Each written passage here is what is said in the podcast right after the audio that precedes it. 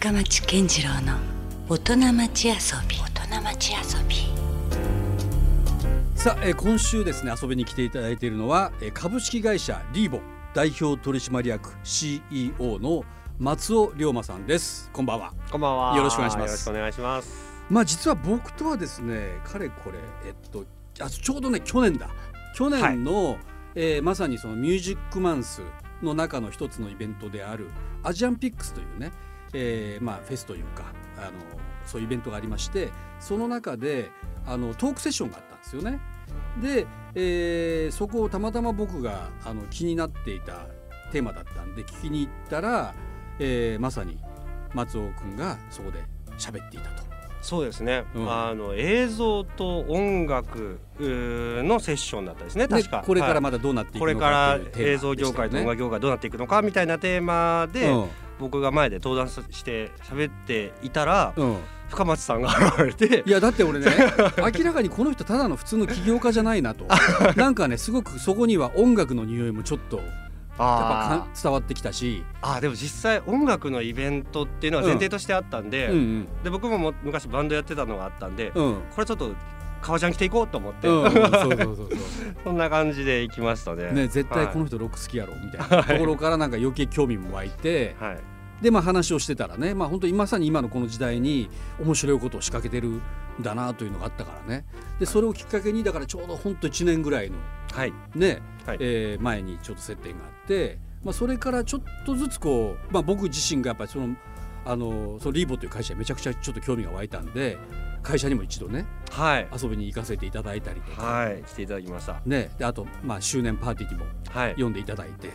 お酒ありがとうございます。あいやいやこちらこそ逆にあのお土産までいただいてみたいな感じもあったりでねでも考えてみたらあ確かにこうやってあの松尾さんと出会ったのは出会ったんだけどもあのまあいろいろまだ詳しくは聞いてなかったなっていうのがあったんではい、あだったらこの番組にちょっと来ていただいてはい、いろいろちょっと、まあ、松尾龍馬という個人の話それからリーボンについてねはい、いろいろお伺いしたいなというそれが今回のはい、お招きした理由であります。ありがとうございます。はい、もうあの根掘り葉掘り聞いていただければ、で いろいろお話しいたします。はい、でまずはだからそのリーボという会社が、まあ、はい。何者なのか、何をやっている会社なのかというところからじゃあちょっとお伺いしてもいいですか？はい、うん。えっ、と株式会社リーボはですね、うん。簡単に言うと、うん。えっ、と動画制作と、うん。えーそれに付随する SNS の運用を、はい。えー、と企業さんから依頼を受けて、うん。えー、とお手伝いするという会社です。はい。でえー、と具体的にはですね、うん。えと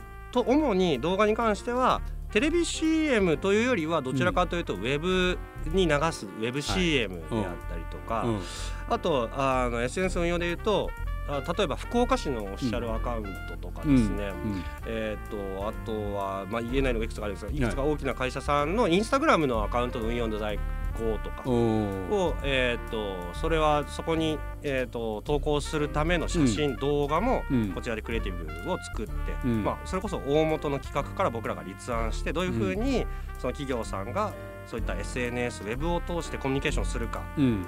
というところを、えー、と企画立案で、はい。クリエイティブの制作、はい。で運用全部一通り、えー僕たちでやりますというような、そういう会社でまあ確かにその企業が、まあ、はい。十数年ぐらい前からその、はい。い、わゆるこうホームページは必要なんじゃないかという動きがはい。始まって、はい。だけど、まあ、実際そのホームページは立ち上げたものの、うん。そこをどうやっていいのかわからないからなんかはい。結局そこで何も更新されずにはい。終わっているようなものも結構いっぱいあったけれども、はい。なんか今話を聞いてると今までになかったちょっと業種じゃないですか。そうですね。それこそ、えーとですね2015年ぐらいから、えー、と動画うん、あのあえて映像じゃなくて動画って言いますけども動画、動画っていうものが、うん。あのなんていうんですかね。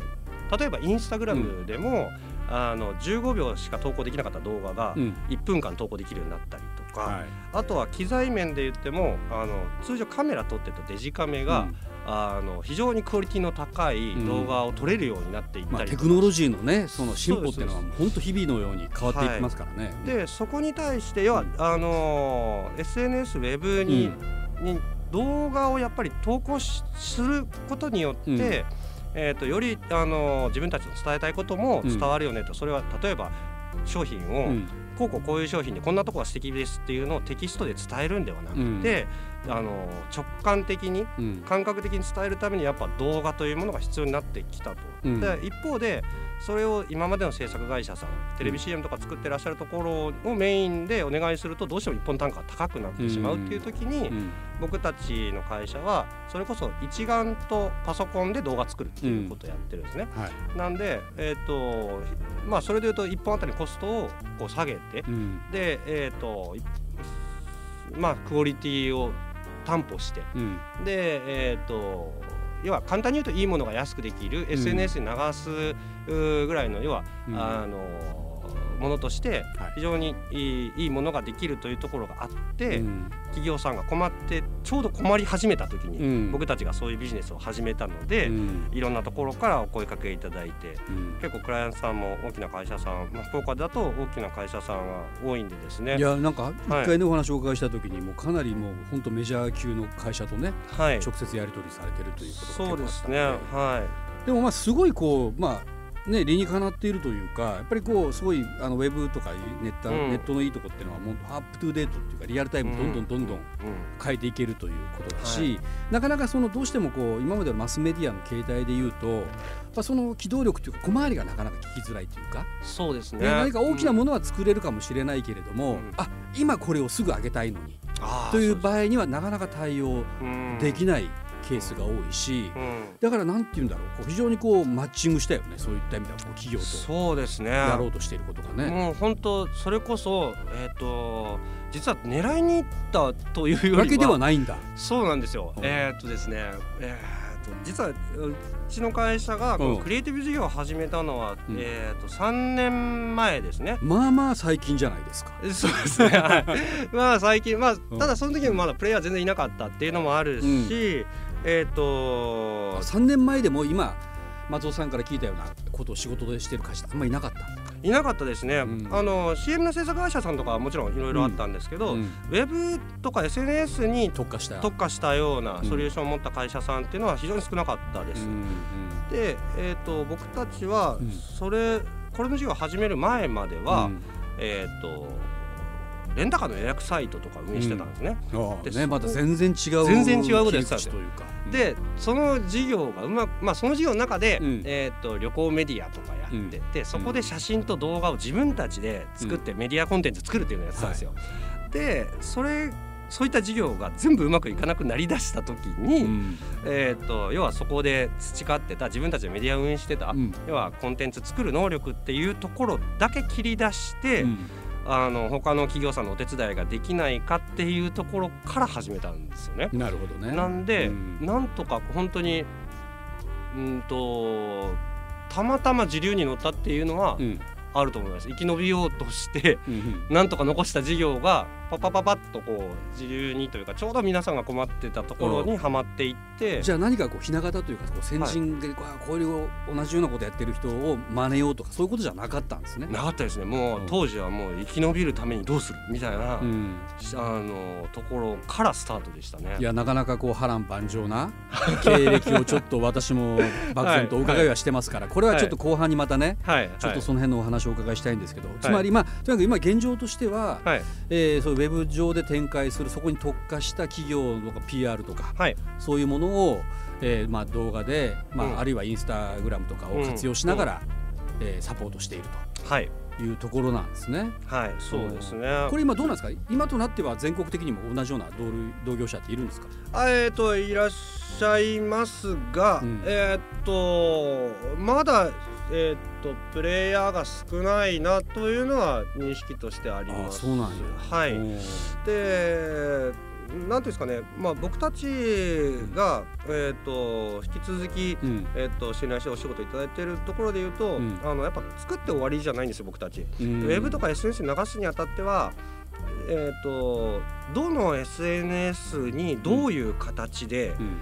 作るべきかうんっていうところ、まあ、もしくはもっと手前でうんこのサービスを伝えるんだったらうん。どの SNS を選定してうん。であその予算内でやるんだったらこういう形だったらできますよみたいなうん。あのプランニングができるというのが多分まだ少ないんじゃないかなと思います。あんまりそういうところに特化してるクリエイティブ企業って特にあの動画うん。写真、うん。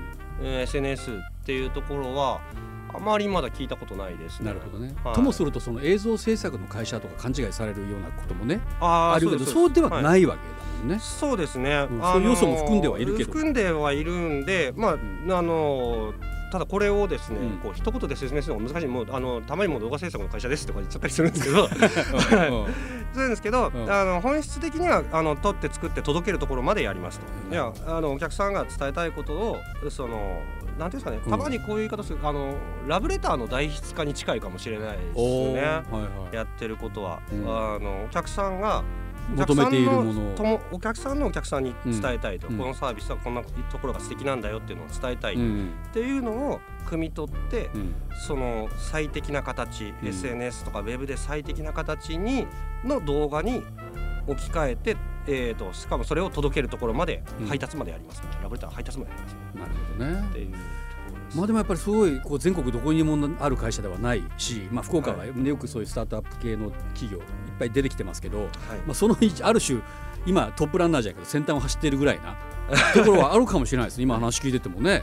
ちょっと面白いですよね。はい、そこに行き着くまでにはいろんなまあ紆余曲折はい。七転び八起きがあったという ことをちょっと聞いてますよ。そ。うですね、うん。まだ起き上がってないかもしれないですね。まだね 七転び中かもしれない七です転び中かもしれない。会社自体は実は、うん。えー、とさっきクリエイティブ事業を始めて3年目って言ったんですけど、会社自体は実は今9期目に入ったとことろいうなんですよね。ことは9年前から。えー、と8まあ丸8年やって今うん。9年目っていう感じなんですけど、うん。えー、と会社立ち上げた当時は。その会社立ち上げる前は何やってたえーとですね、実は、えー、と福岡にあるトヨタ自動車九州、はい、あそこのレクサス工場のエンジニアだったんですよ。うん。まあ。えなんでじゃあその会社を辞めて独立しようと思う、えーとですね、元を正すと,、うん。えー、となんで会社を起こしたかは多分いろんな要素あるんですけど、うん。で本当はあのバンドやってたんで、うん。そのままロックスターになりたかったんですよ。まあ普通そう考えるよね。音楽に目覚めたらね、はい。うん。で30歳までに、うん。えっ、となんか自分でやろうと、うん。あのえーからサラリーマンとしてだけ人生を終えるのは嫌だな、うん。というのがあって、はい。なんかなんかやろうっていうのがずっとあったんですよ。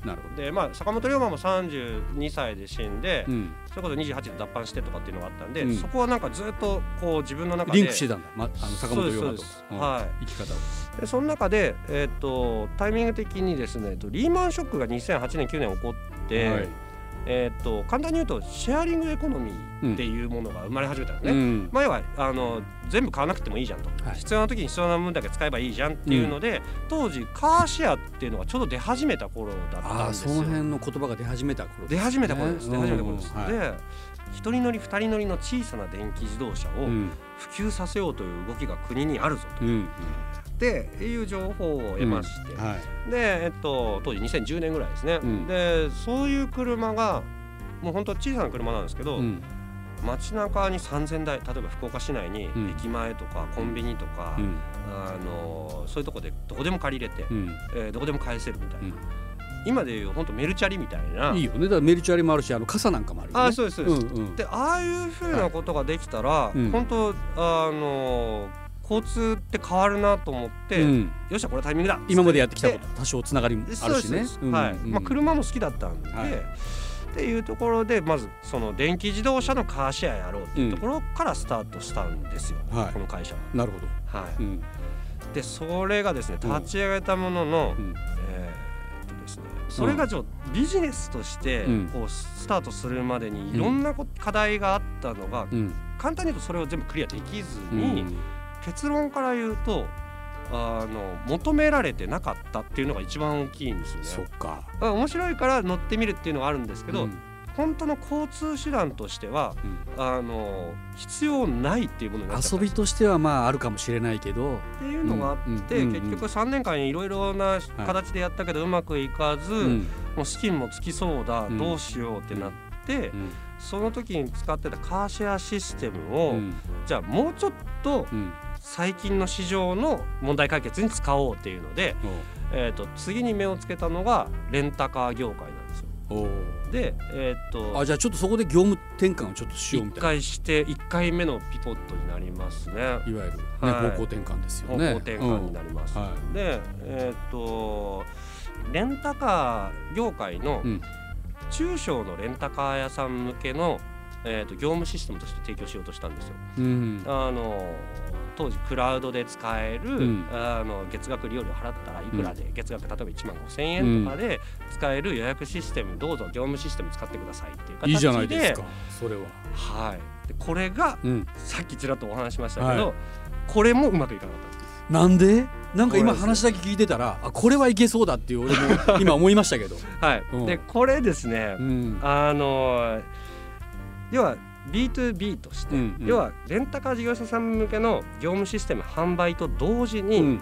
空いたレンタカーをシステム上で把握して、そこに一般のお客さんを流し込むっていううんユーザー向けのレンタカーサイトも作ったんですよね。おうおうおう。でさらに、うん。えーっとここにユーザー流し込むためうに、ん。旅行行きたくなるようなメディアも合わせてやろうと。うんうん要はレンタカーの業務システムの販売、ただ車だけじゃなくてその先にあるものまで。そうですそうです。予約システムの販売に加えて、うん。ユーザーを集めてくるためのサイトさらに情報を提供しよう情報提供のメディア。うん。で全部いっぺんにうん。やろうとした結果、うん。全部中途半端な状態で資金が尽きた。そういうこと？はい、で本当にまあかもう本当会社畳もうって思いました。ああそう、うん。そこまで追い込ん追い込まれました、はい会社で会社畳むための相談とかを、うん。あの先輩の経営者の方とかにもして、うん。でこういうこう状態なんでうん。畳もうと思いますみたいなんとか相談したところ、うん。本当幸いにもというか、うん。あの友人に恵まれてるというかそういった方々から、いうんやもっとこういうふうにこここの辺ってもっと解決できるじゃんっていうところでうん。いろんなあのご支援いただいたりとかアドバイスもあアドバイスいたいだいたりとかして、うん、それでも最初はもうなんかいやとは言いつつみたいな。やっぱねすごいもうります。2回もやったしなんかもううんめっちゃ金使ったしみたいなうんうん。あったんですけど、うん。でなんかちょっとずつでもそういったいろんな励ましの言葉とかうん。支えていただいて、ちょっとずつもう一回やってみようかなってなってうん。でそこでさっきあのちょこっと話したんですけど、はい。メディア事業の中でクリエイティブを自分たちでやるっていうふうにしてたところを、うん。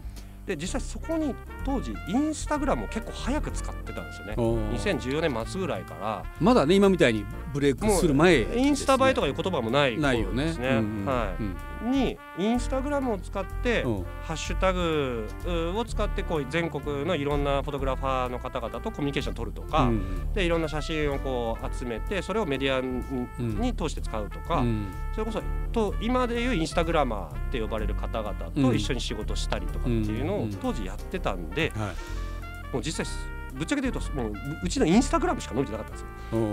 もういろいろなものが中途半端な状態の中で、うん。インスタグラムだけは、うん。あのアカウントのフォロワー数とかハッシュタグの利用者数がバーッと伸びてた。んまあすでにだから予兆があったわけよね。もうインスタグラムはこの後絶対伸びていくっていうかね、うん。で当時僕も写真にはまり始めていて、うん。写真そうですね。動画は当時ちょこっとやってみたぐらいだったかな。うん。でもう伸びてるここだけ残してうん。全部やもう閉じるしかないっていう状況になって、うん。でもうオフィスの賃料も払えないから、うん。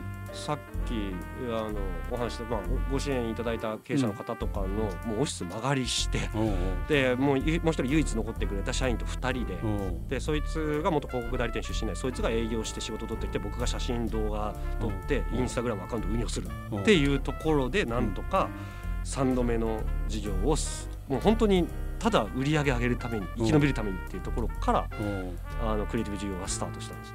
まあここにもしかしたらその先ほどから話をしている持ち前のパンクスピリッツみたいな そういうところもね やっぱりこうこのまま負けたままじゃうん、ねおられんみたいな、っていうのと、うん。あと結構でかかったのは、うん。えっ、とですね写真と動画を作ることが、うん音楽作ってた時とすごい似てるあそう。っって思ったんですよ、うん。動画は特にですね、うん。あのまあ PV とか、まあ、ミュージックビデオとか必ず音楽の場合はね。ですです。映像もセットだったりはするしえーっと当時動画作ってた頃うん。は、えーっとですね音楽自分で作ってたんですよ、うん。なんかあのーまあ、今は、まあ、それこそ予算の関係とかもあって、はい。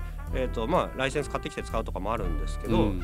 あのー表現したいこととか、まあ、うんお客さんからもうすあの要は最高峰のクリエイティブ出さないといけないと、うん。できる限りの。うん。っていう時に既存の曲当てちゃうとなんかしっくりこないなみたいな。うん。でそれこそ曲の作りな曲のリズムとうん。映像のリズムをうん。合わせるみたいなことをやっててでその時にこの映像のリズムで来させたいから曲もこうしたいみたいな、うん。もう俺が作ろうみたいな感じで、まあそこは音楽やってたところが生かされるわけだし、まあ、まさにはい。DIY 的な手そうですね。作りな、はい、とこですよね。実際当時から、うん。あのリズムがいいっていうふうにおっしゃっていただいたりとか、はい。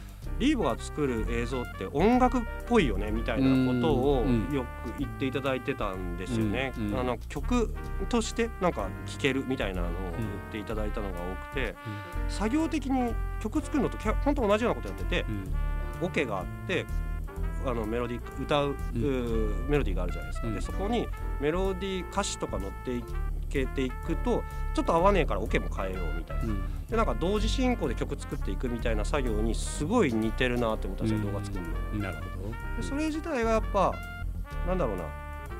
楽しくなってきてたっていうのもあるし、うん。あのまあそれこそ過去2回の授業とうん。今回の授業が一番違うのは直接僕が手を動かして作るっていうところだおーね今まではそうじゃなかった。そうです。過去逆に言うと。2回のビジネスっていうのはん。どちらかというとやっぱシステムを作ってとか、ウェブサービスを作ってっていうところだったんですけど、うん。僕実はコードも書けないしウェブデザインもできないんですよ、あそうなんだ。全くできないです。うんうんうん。でただこういう世界こういうサービスってあると素敵じゃんそのシステムとかフォーマットを考えることはそうですそうです、でしてであのそれを実現するために仲間集めてお金集めて実現しようとするっていうところの、要はどちらかというとプロデューサー的なことをやってたのが、うんはい。さ3つ目は本当バンドで言うともう中にもう入って、うん。俺がボーカルみたいな。なるほどね。自らが作る立場作る立場に入ってるのが一番大きな違いで、うん。結局自分で作りたかったのかなっていうのはありますね。そういう作る人になりたかったのかなっていうやっぱロックスターになりたかったとかっていうのとかにやっぱ通じるものがあるのかなとも思ってですね。いろいろだからそこに来てようやくつながってきたそうですそうです本当ところがあるね。たまたまというか本当生き延びるためにうん。みたいなところからだったんですけど、うんうん今振り返ってみるとそういうところであのうまくいったのかなと。思なるほど。いやでもこのねちょっと失敗談は貴重ですねだからなんかほらよく、まあ、普通こう起業家をお迎えする時ってさやっぱりこうはい。華ば華々しいとこっていうかさ、今こういうことで頑張って成功してますよとはい。いう話になりがちだけども、今回のこう松尾君の話っていうのは そのそこに行き着くまでにいいかにい。ろんな失敗があったかっていうね、そうこれは多分ね今から何か事を起こそうという人にとってもはい。勇気づけられる話だったしだったりするし、まあ注意しなきゃいけないとかね。はい。いろんなそこの歓喜もあるから、そうですね。あでうん。も実際えっと僕の失敗ってうん。あのなんていうんですかね。うん、失敗って再現性が高いと思ってて。あの成功ってこの人だから成功したとか、うん。タイミングだから成功したみたいなのがあって、うん。再現性低い気がするんですよ。うん、で実際僕もなんか成功談とか見てもいやそれはそれはこの人だもんなみたいな。なんかあちょっとその時の時代だったり、はい。運だったりとかっていう要素が関わってくるし、ただ失敗はうん割と同じようなことして失敗してる 気がするんですよね。だから僕のやった失敗はうん。できるだけなんかこうあのなんていうんですかねまあそそんな大っぴろげにはできないですけどいやいや。できるうん。限りこういったなんていうんですかねシェアしてシェアできるよねその失敗談はい、で、うん。何か新しいことを起こそうっていう時に、うん。なんかそういや松尾とかいう人がこんなこと言っとったなみたいな感じで、うんなんかギリギリで致命傷を避けるみたいなことが起きればいいなとは思ってます、うん。なんかこういう失敗したって言いよったなそういえばみたいな。なるっていうのはあって、うん。で実際それってあのうちがまあう東京の投資家さんからとかからもお金が入ってたりするんですけど、はい。マクロ的に見ると東京のお金が福岡に投資されてるっても見方が見えるじゃないですか。うん。でそれをうちがやった失敗をまた福岡の会社の人が同じ失敗するとうん。なんか投資無駄になるよなみたいに思ってて、うん。なんかそういう意味でなんか僕の失敗が福岡でもっとシェアされるとうん。あの同じ失敗起きなくなってそこのまあ、投資的な無駄もうん。もっとなくなるんじゃないかなと。いああ素晴らしい、うん。やこれでもあれなんですよ、うん。あの福岡がうん。もっと面白くなればいいとお思ってこれはあある意味ちょっと利己あの利己的かもしれない。僕もうずっと福岡つ住むつもりだから、うんうん。面白い会社いっぱい出てきたら面白い雇用が生まれて、うん。面白い人が働けるようになるじゃうないですか、んそしたらもっと面白い街になるじゃないですか、うん間違いないです。っていうのがあってうん。なんかあのーそういう意味でもなんかあのー僕ができることっていうのは、まあ、事業をやっていくだけじゃなくて、なんか他にもあるんじゃないかなと。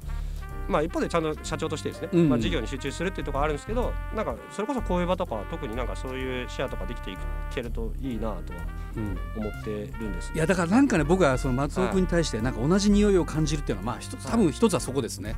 もうピュアに。ただはい。福岡はちょっとより面白くししたろうやないかみたいな部分だったりとかね、はうん、なんかそういう別に金儲けがしたいとかじゃなくて何かこうちょっとはい違うものがね価値としてあってやっぱそれ多分音楽というまた共通項があったりするはい。ところも多分きっとそうなのかもしれないなと。うん。あのどうですか？こうリーボっていうのは、まあ、会社としてははい。ちょっとまあ B2B 的な、はい。あまりこうそのコンシューマーっていうかいわゆる一般の方とは直接的なつながりがないような会社にも見受けられるんですけれども、はいはい。僕たちの会社のミッション企業理念自体は、クリエイターがハッピーになる会社作ろうってああクリエイターをハッピーにする。そうですね、うんうん。っていうふうにしていて、うん。で実際僕たちってまあそれこそ最近だとそう TikToker とかですね。はい。はい、うんうん。TikTok やってる人とかも、うん。あの一緒にお仕事とかもすることはあったりとか。まあ大体そういうのって個人フリーな人が多いよね。そうですそうです、んでえっと実は月1でオープンデーっていうのをやっててですね、えそれは何こう会社に来ませんか的な？えそうですそうです。えっと、もう誰が来てもいいんですけどおあの月1第1金曜日に、うん。えっと夜からフリーフードフリードリンクの,、うん。あのオフィスでパーティーをやってて、はい、おあのパーティーといってもなんか本当にあの僕たちがなんか餃子焼いたりとか。お そこも手作りで。たたこ焼きや焼いたりとかしながらただひたすら飲んで飲んだくれるみたいな。そんな感じなんですけどクリエイティブってうん、暇じゃないとできないと思ってて。確かに。あのだってうん。作る人がうん何かに感動したりとか、うん